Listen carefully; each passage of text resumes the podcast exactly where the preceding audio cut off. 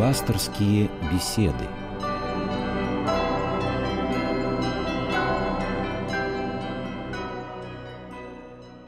Здравствуйте! В эфире программа «Пасторские беседы». У микрофона Анатолий Круглов. У нас в гостях священник Александр Васютин. Отец Александр, здравствуйте. Здравствуйте. Тема сегодняшней программы – христианские корни феминизма. Все мы знаем о суфражистках конца 19 начале 20 века, последующих событиях в истории развития феминизма и считаем, наверное, что до конца 19 века мало кто думал о равноправии полов. Тем не менее, многие исследователи говорят о том, что именно с появлением христианства роль женщины в обществе начала меняться. Согласны ли вы с этим тезисом? В общем-то, вы знаете, если говорить о христианстве, христианство все-таки принимает культурные формы тех народов, куда она приходит, где оно начинает развиваться.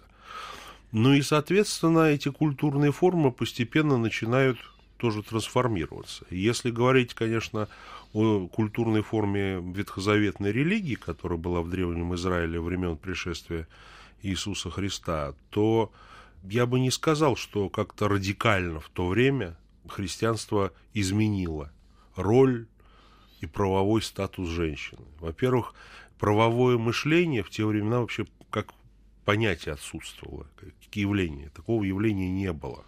Если говорить о римском праве, ну это совершенно другая история. Вот, Иудея хоть и была римской провинцией, но римские законы для иудеев не действовали, поскольку со времен еще Александра Македонского был распространен принцип не трогать те опять-таки, национальные обычаи, которые существовали у завоеванных народов, и даже оставлять им местную администрацию, чтобы они жили по-своему, как привыкли. И не сильно волновались. Только платили подать кесарю, да, совершенно верно. Поэтому говорить о каком-то радикальном изменении статуса женщины времен, так сказать, иудео-христианской фазы развития церкви, а это именно первое, когда христианство еще не выделилось из иудаизма и существовало внутри него, думается, наверное, как-то было бы неправомерно. Тем не менее, если посмотреть на последующие фазы эволюции церковного самосознания, то мы увидим, что женщины, ну, во-первых, византийские императрицы, многие из которых всерьез размышляли о церковной догматической проблематике. Известны женщины-творцы богослужебных песнопений. Были императрицы, которые прямое влияние оказывали на развития церкви, еще в византийскую эпоху, угу. не говоря уже о российской, вспомнить, допустим, Екатерину II. Но на то они и царицы. Да, ну не только царицы, были известные монахини, были известные мученицы, э, очень много известно церкви, допустим, вот Вера, Надежда. Ну, наверное, самая, наверное, влиятельная женщина в христианстве это, наверное, все-таки Дева Мария. Какая влиятельная? Ну, совсем, не, совсем неправда, Анатолий. Да. Тут я не должен не согласиться. Она ну, раба Господня. Почитаемая. Почитаемая, да, но в Евангелии ее образ всегда оставался в тени. Как и слова, которые она себе сказала. «Се раба Господня, да будет мне по слову твоему». Когда ей Архангел говорил, э, благую весть принес о зачатии сына от Духа Святого. Ну, а... так, с другой стороны, и мужчина по идее, я не говорю в подобной ситуации, но он должен точно так же принимать э, испытания от, от Бога и какие-то подарки. Безусловно, но дело в том, что как-то о Богородице совершенно ничего не известно ни из священного писания, ни из, ни из предания о какой-то ее, так сказать, э, руководящей роли. Она всегда была в тени своего сына. И то, что евангелисты о ее жизни скудные какие-то крупицы сведений нам оставили, как раз говорят, они на ней не, не делают никакого акцента. Угу. Вот. Наоборот, даже сам Христос сказал, кто исполняет волю Отца моего Небесного, тот мне брат, сестра и мать. Не сказал отец, но сказал мать. Вот. Поэтому здесь, как думается, было бы несправедливо говорить. С другой стороны, именно в церкви, то есть в новой такой форме самоуправления, скажем, и самоактуализации вот новой христианской веры, женщины со времен, наверное, апостольских играли более заметную роль, чем в иудаизме. То есть я имею в виду ветхозаветную религию, не современный иудаизм ни в коем случае, а именно иудейскую религию времен Иисуса Христа. То есть если взять Ветхий Завет, то известно о пророчицах, что были пророчицы. Известно о женщинах, которые, ну, вот книга Иудифи есть, книга Эсфирь, Это о подвигах таких известных, да. да, известных, прославившихся женщин. То есть э, какой-то дискриминация, которая в правовом смысле, о котором часто говорят э, сегодня, наверное, в те времена э, говорить не приходилось. Мне довелось несколько раз бывать на христианском Востоке, присутствовать в семьях. Ну, вот, скажем, преимущественно мусульманская среда, но вот такой анклав христианский в Ираке. Был приглашен в гости и заметил, что мужчины сидят за столом, у них свой разговор, женщины сидят за другими столиками вокруг, у них свои разговоры. Вмешаться мужчинам в разговор женщин и женщинам в разговор мужчин в высшей степени приличия. Никто никогда это не сделает. Однако, если глава семейства предоставит слово женщине, то женщина будет тоже, соответственно, старшая из женщин будет э, вести беседу с гостем.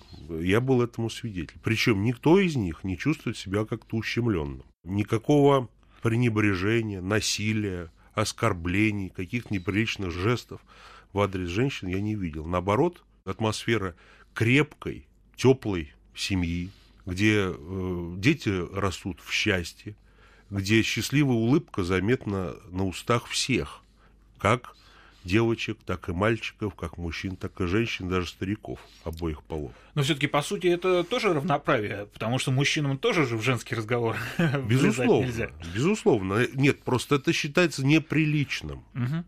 Неприличным. И, понимаете, когда мы наблюдаем то и дело какие-то картины в бытовой жизни, когда мужчины вмешиваются в разговор женщин, не понимая, про что женщины говорят, и наоборот, женщины мужские разговоры, то и очень часто это как-то так в бытовой жизни становится ну, скажем, причиной каких-то конфликтов. Но это семейно-бытовая жизнь. А если мы говорим да. все-таки о социальной, об общественной жизни, да? А давайте, знаете что, отмотаем совсем назад. В Эдем мы отмотаем э, наше повествование, да? Угу. Потому что сначала все-таки появился мужчина. Совершенно Вернее, верно. даже не так. Он мне даже, наверное, не был мужчиной, появился человек. Потом э, этот человек как разделился на две половины, мужчину и женщину. Ну, не сам по себе, это да, не да. был некий андрогин. В Библии, в первой главе книги «Бытия» далее сказано, то есть я говорю сейчас не сотворение Адама и потом происхождение Евы из ребра, но что так сотворил Бог человека, двоеточие, мужчину и женщину сотворил их. То есть человек – это и мужчина, и женщина. Вот. Но интересно, почему э, в Священном Писании, как Ветхого, так и Нового Завета, говорится, что и она наречется женой, потому что взята от мужа. По-еврейски это Иш – муж и Иша – жена. Угу. Вот, вот так вот. И, кстати сказать, э, ну, допустим, вот э, даже в английском языке там man – мужчина, woman – женщина. То есть, опять-таки, как-то связано с мужчиной. По латыни мужчина – вир – муж, а дева будет Вирго. Как вот интересно. То есть все равно некая вот идея такой общности пола, некой связи в едином человечестве, она присутствует даже вот на какой-то такой вот технологическом уровне. А что говорит церковь по поводу вообще э, смысла разделения человека на, на мужчину и женщину? Ну, трудно себе представить, что Господь в этом аспекте руководствовался проблемами размножения. То есть, ну, мог бы что-нибудь такое придумать? Ну, какие-то есть, так сказать, в каком-то среди простейших э, гермафродиты, какие-нибудь черви, да, которые да. сами ну, бывают, да. То есть нужно было да. именно, да, создать две половины человека, женскую и мужскую. То есть как-то да. это объясняется? Для чего это? Вы знаете, этот вопрос является тайной. И причина, почему произошло вот это вот разделение полов, если вспомнить опять-таки библейское повествование о сотворении человека, то сначала был создан Адам, а потом не было ему помощника, соответствующего ему самому. И навел Бог на Адама глубокий сон, и взял одно из ребер его и создал женщину. И сотворим ему, сказано, помощника, соответствующего ему. Угу. Вот. То есть вот это такое основополагающее видение женщины как помощника а, является краеугольным камнем библейского и, соответственно, христианского взгляда на этот вопрос. Действительно, надо признать, что такое помощник. Вообще, если э, трактовать это как-то унизительно, в качестве какой-то служанки, э, рабыни, ну, действительно, наверное, тогда это как-то не совсем справедливо. И действительно, что греха таить, есть определенные воззрения, даже психология, которая стремится как-то женщину унижать и умолять ее достоинство, что она только годна, вот, как говорили в Германии, киндер, кюхе und кеха. Да, трика. Вот, трика. Вот. Но здесь все-таки быть помощником, каждый из нас, из мужчин, является кому-то подчиненным. Иногда занимает должность помощника. Совсем не значит, что это унизительное положение. Просто, ну, это роль ведомого. Ну вот. да. Э, что, опять-таки, э, в социальной жизни каждый из нас является в той или иной степени ведомым со стороны государства, со стороны родителей в определенное время, со стороны своего руководства, ну и так далее. А некоторые в семьях. Вот. То есть здесь вопрос э, в том, какая, скажем, тайна пола на самом деле и имеется. То есть каждый человек в своей принадлежности к своему полу как личность имеет, он окрашен в эти вот гендерные, скажем, тона, и он реализуется исключительно как, ну, я говорю сейчас при нормальных условиях, не будем какие-то рассматривать девиации. Вот. При нормальных условиях все-таки личность реализуется в поле, а не без него. Бесполых угу. людей не бывает.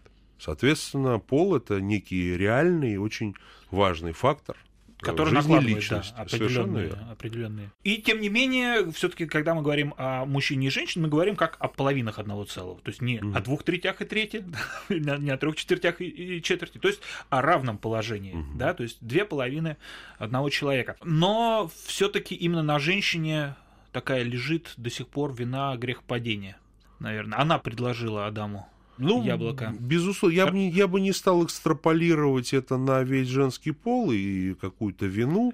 Скажем, женщина в силу своей более развитой эмоциональной природе более подвержена каким-то искушением со стороны вот эмоциональной сферы. поступкам. Совершенно верно, не чем мужчин. Но, увы, бывает и мужчины такие импульсивные, там гормональный фон и прочее. О чем Но, тем не менее, говорят. сам вот этот факт, что Женщина предложила, мужчина согласился. А, да, и на нем они разделили вину по напополам. Да, то есть же. в этом отношении женщина была ведущая, мужчина ведомым, наверное, да? Ну, э, что сказал Бог Адаму? Проклята земля за тебя, не за жену, а за тебя. А почему? Потому что он нес большую ответственность. Потому что он, как первый, как ведущий, э, весь груз ответственности нес на своих плечах. Он не справился, соответственно, проклята земля за тебя. И, в общем-то, все то состояние, которое наша природа, вообще вся тварь, весь космос до сих пор испытывает, это, в общем-то, последствия вот этого грехопадения Адамова. Если говорить о отношении Христа к мужчинам и женщинам, разделял ли он как-то как раз мужчин и женщин в духовном плане. Потому что, насколько мне известно, в Евангелии были слова, что и в Царстве Небесном не женятся и не посягают, и что нет мужского пола, ни женского, все одно во Христе. То есть, по идее, э, внутренне, да, и перед Богом, и мужчина, и женщина – это одно и то же. В духовном смысле, конечно, нет. И, э, опять-таки, те жены-мироносицы, вот в воскресенье, неделя жен-мироносец мы церковь отмечает в эти дни, как раз говорит о том, что это были ближайшие ученицы Христа. Угу. Конечно, они не входили в число апостолов, потому что, опять-таки, культурные нормы не дозволяли, чтобы женщины и мужчины как-то вместе где-то ходили, тем более, что, допустим, у апостола Петра была жена своя, это известно, что он был женат. И, в общем-то, быть женщиной вместе с мужчинами, ну, как-то вот не было принято в силу разделения, опять-таки, этих социальных ролей которые, опять-таки, могут в разные эпохи варьироваться, трансформироваться и так далее. Но, как вспомним, у нас даже в Советском Союзе еще в 50-е годы были мужские и женские школы, раздельное обучение. Так и здесь. Но если говорить о, вот, допустим, Марфа и Мария, тоже вот Мария всегда рядом с Иисусом пребывала и слушала его слова. Вот Марфа служила. Она несколько примеров есть, когда служила. Они были сестры вот этого Лазаря четверодневного, которого Иисус воскресил из мертвых. Другие есть примеры в Евангелии, когда исцеление дочери вот этой сирофиникиянки. И он с ним вступает в разговор. Беседа с самарянкой, женщиной. Он никогда не, не гнушался, но Ученики удивились, когда пришли и увидели, что Иисус говорит с женщиной, так сказано. То есть тогда так не было принято? Вот да, наедине. Она же чья-то жена, как-то так, одинокий мужчина, пророк, которого почитали за пророка, он говорит один на один с женщиной у колодца. Поэтому здесь какие-то, опять-таки, нормы Господь даже попирал. Но мы знаем, много он и субботу не хранил, так сказать, за что постоянно его фарисеи осуждали, и торгующих из храма выгнал. Много. И женщину других. защитил, которая изменяла да, своему мужу. Да, и сказал, я не осуждаю тебя, иди, но иди и больше не греши. Вот, то есть, э, безусловно, в духовном смысле он не разделял никак, но ближайший круг учеников, это самая такая интимная, интимная сфера, скажем, там были вот три ученика. Петр, Яков и Иоанн. О, это были самые ближайшие три его ученика. Потом 12, потом 70. И вот уже круг, который гораздо больше 70 учеников, апостолов, которых он назвал апостолами, потому что он их посылал, он как раз включал множество женщин. Мы знаем, что, опять-таки, из книги «Деяний апостолов», что женщины играли довольно заметную роль в церковном служении, допустим, служении бедным, угу. В распределении вот этих вот каких-то благ. То есть люди, первые христиане, отдавали все имение, жертвовали церкви, но церкви имелось в виду не для того, чтобы церковь их накапливала, а чтобы раздать и распределить это между бедными поровну, каждому соответственно, соответственно его да, потребностям. То есть церковь как община. Потом появился институт диаконис.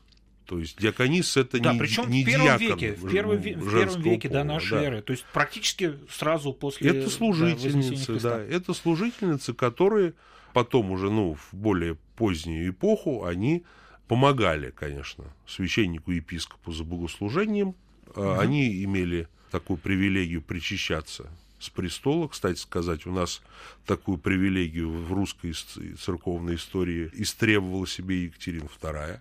Она заходила через царские врата в алтарь и причащалась с престола, сама брала чашу. Вот, э, ну, это было высочайшее ее такое изволение.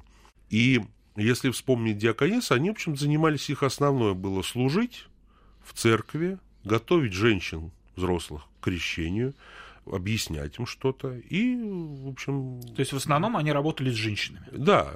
Их служение было церковное, но оно было, как бы сказать, поскольку они женщины, они занимались с женщинами. То есть, опять-таки, тоже крещение, которое в древности совершалось э, абсолютно обнаженным человек крестили. То здесь, конечно, помогала вот эта диакониса, а священник или епископ, который крещение совершал, он как-то, так сказать, за ширмой в этот момент находился. Поэтому говорить о том, что женщины были каким-то дискриминируемым сословием, наверное, неверно. Апостол Петр говорит, оказывайте женам почтение как сонаследницам вечной жизни.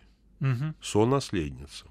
И Павел, вы уже цитировали, говорит, что во Христе нет ни богатого, ни свободного, ни мужского пола, ни женского. Вот. Но опять-таки во Христе. Вопрос в том, что значит во Христе. Насколько человек вот этой святостью Христовой проникнут, насколько она мотивирует его мысли, чувства, поступки, слова. Ну, как раз э, к вопросу о том, что, почему э, Иисус мог беседовать э, с женщинами наедине, да, и его никто не мог в этом упрекнуть в каких-то греховных мыслях, да, а другого человека, наверное, могли. Ну да, да, да, да. безусловно. Есть, то есть нужно обладать чистотой помыслов. Вот в том-то все и дело. Поэтому, в общем-то, и семья христианская, это почему брак, Почему апостол Павел уподобляет брак союзу Христа и Церкви? И говорит, что эта тайна велика. И говорит это по отношению к союзу Христа и Церкви.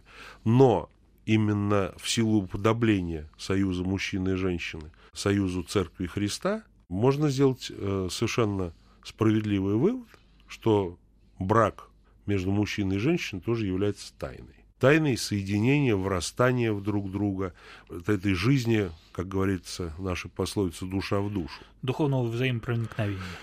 Да, и духовного, и телесного, и прочего, и прочего. И вот это действительно является тайной, которая необъяснима, которую ни, никто из внешних людей не может понять. Но если эта тайна реализуется, вот, и думается, у меня есть такое скромное наблюдение, что любая юридизация, то есть перевод отношений в семье в правовую плоскость, апелляция к судам, к прокуратуре, к полиции. Вы имеете в виду э, договоры брачные? Любое, любое. Это как раз не способствует, а разрушает. Наоборот, это констатирует тот факт, что у школе скоро потребовались какие-то третьи инстанции, угу вышеперечисленные, например. Значит, наверное, все это было зря. Значит, нет. Значит, думается, как-то пока люди эти не вжились друг в друга и друг другу не доверяют или не доверяли.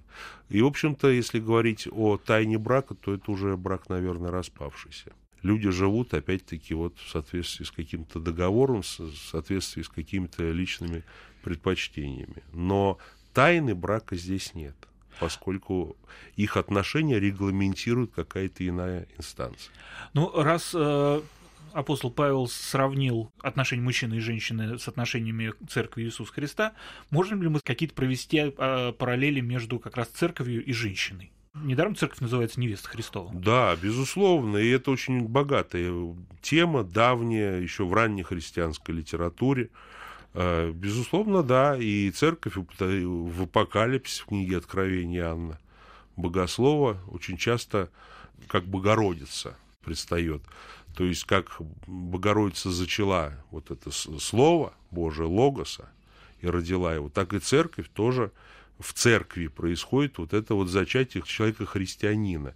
Не самого по себе, не который сидел где-то там в университетах или в пустыне занимался мышлением, долго предавался рефлексии, медитации на эту тему. Нет, а именно в церкви, в церковной среде происходит – усвоение вот этого семени, вот этого логоса тоже, Слово Божие в христианской душе. И каждый человек христианин тоже подобен и Богородице, и Церкви. Он тоже рождает.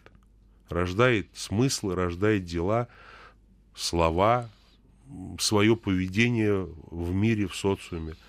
Но это, это уже воплощенные, реализованные семена того, что он получает в церкви, но от Бога но именно через церковную среду. Поэтому, несмотря на наличие каких-то неурядиц, каких-то, скажем, людей, которые не отличаются, так сказать, высотой своего нравственного положения, но занимают церковную должность, они не влияют и не повреждают святость церкви, которая свята не потому, что там э, были, скажем, Сергий Радонежский и Серафим Саровский, а церковь свята святостью Христовой. И святость Христова влияет на людей, а не святость каких-то отдельных лиц. Также не святость каких-то отдельных лиц, их, э, скажем, нравственная порочность, испорченность, она никогда в истории церкви не считалась повреждающей природу церкви. Даже несмотря на наличие, ну, знаете, простой пример, мы знаем врачей разных, бывают среди них люди очень нравственно неполноценный, но это совсем... Не значит, что он плохой врач. Что, э, нет, он даже может быть плохой врач, но это не значит, что медицина не нужна. Вот, тут в том-то и дело, что отдельная личность никак не может бросить тень на угу. весь институт или на всю общину, которая является церковь. Если мы э, вернемся все-таки к современному движению феминисток, да, как церковь восприняла вот эти идеи э, борьбу за равенство полов? Вот именно борьбу. Вы знаете, церковь всегда русская православная, в данном случае, стояла несколько в стороне от такого рода социальных явлений. Безусловно, целый ряд требований о социальном равенстве, о равенстве полов перед законом, угу. о всеобщем избирательном праве, безусловно, наверное, э, имели под собой глубокие основания. Я из современной жизни... Это как раз социальный аспект. Да, да из современной жизни вот э, довелось, когда мне бывать на Западе и учиться там, жить немного. Э, помнится, женщины говорили, что мы, женщины, не защищены никак законом от такого риска, что молодых девушек неохотно очень берут на работу, потому что в перспективе в ближайшие годы они могут выйти замуж, забеременеть, оплатить им, так сказать, декретный отпуск, угу. просто так. Никакой работодатель не заинтересован. И в этом смысле действительно это дискриминация. И, наверное, против такого можно возражать, против такого порядка. Хотя работодателя, экономящего свои деньги, ну, тоже понять можно где-то. но тогда надо все-таки изыскивать средства. То есть женщина должна иметь право и возможность рожать ребенка и сидеть, ухаживать за ним до трех лет, она должна быть. Да, это, это в Советском Союзе. Святое право, было. да. Вот. С другой стороны, если говорить о феминизме, то иногда это явление из э, движения за социальное равноправие полов все-таки становится чем-то иным. И э, из какого-то равноправия, из, э, ну, скажем, женского самоопределения, оно становится, ну, скажем, то, что очень часто бывает заметно, какие-то люди, испытывающие глубокие какие-то психологические проблемы, они начинают, скажем, придавать особый характер и выдвигать какие-то требования уже совсем идущие гораздо дальше равноправия.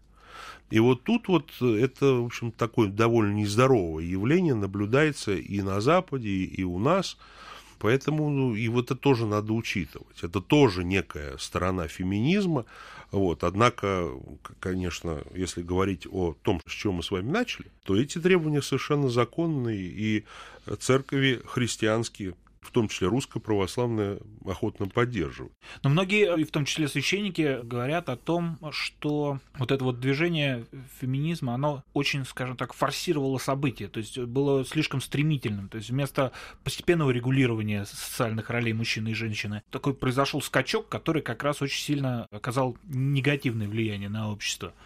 Вот возможно ли принятие церковью вот этих новых ролей женщины постепенно в будущем? То есть, возможно ли вот эти изменения? Они же происходили. Роль женщины менялась на протяжении вот этих двух тысяч лет. Вот да, вас... безусловно. Вы знаете, все зависит от темпов вот этой социальной трансформации. На мой взгляд, опять-таки, если говорить о роли служения женщин в современной православной церкви в России, в советские времена, кто были певчие? Большинство были женщины. Кто были церковные старосты? Огромное количество женщин в деревнях одни бабушки сплошные. Если говорить э, сегодня, то, допустим, очень влиятельными в управлении, ну, скажем, в отдельных епархий являются игумени монастырей. Угу. Очень влиятельными, и частый голос учитывается епископом.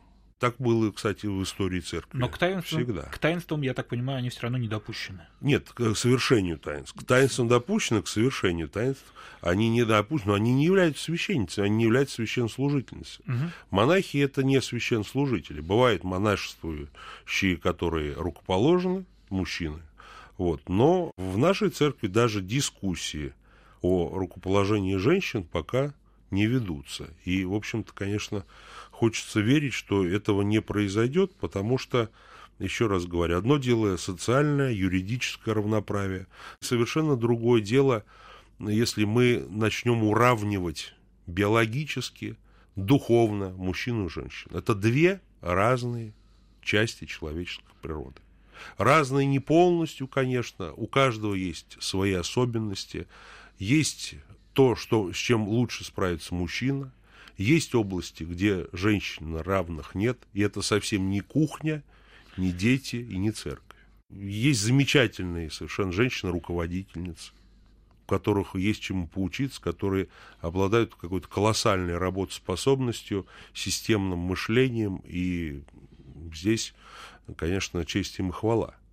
Вот. Но если говорить опять-таки об отношениях в семье, о тайне брака, то тут от того, что сказал Бог, что Бог вложил в эти две части человеческой природы, наверное, никаких реформ, даже под влиянием процессов социальной трансформации, увы, говорить не приходится. Но такова моя точка зрения.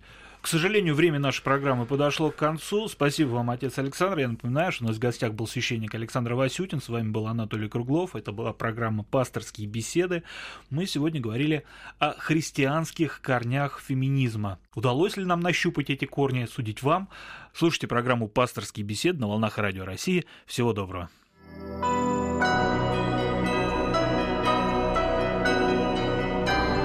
Вы слушали программу «Пасторские беседы» из цикла «Мир, человек, слово».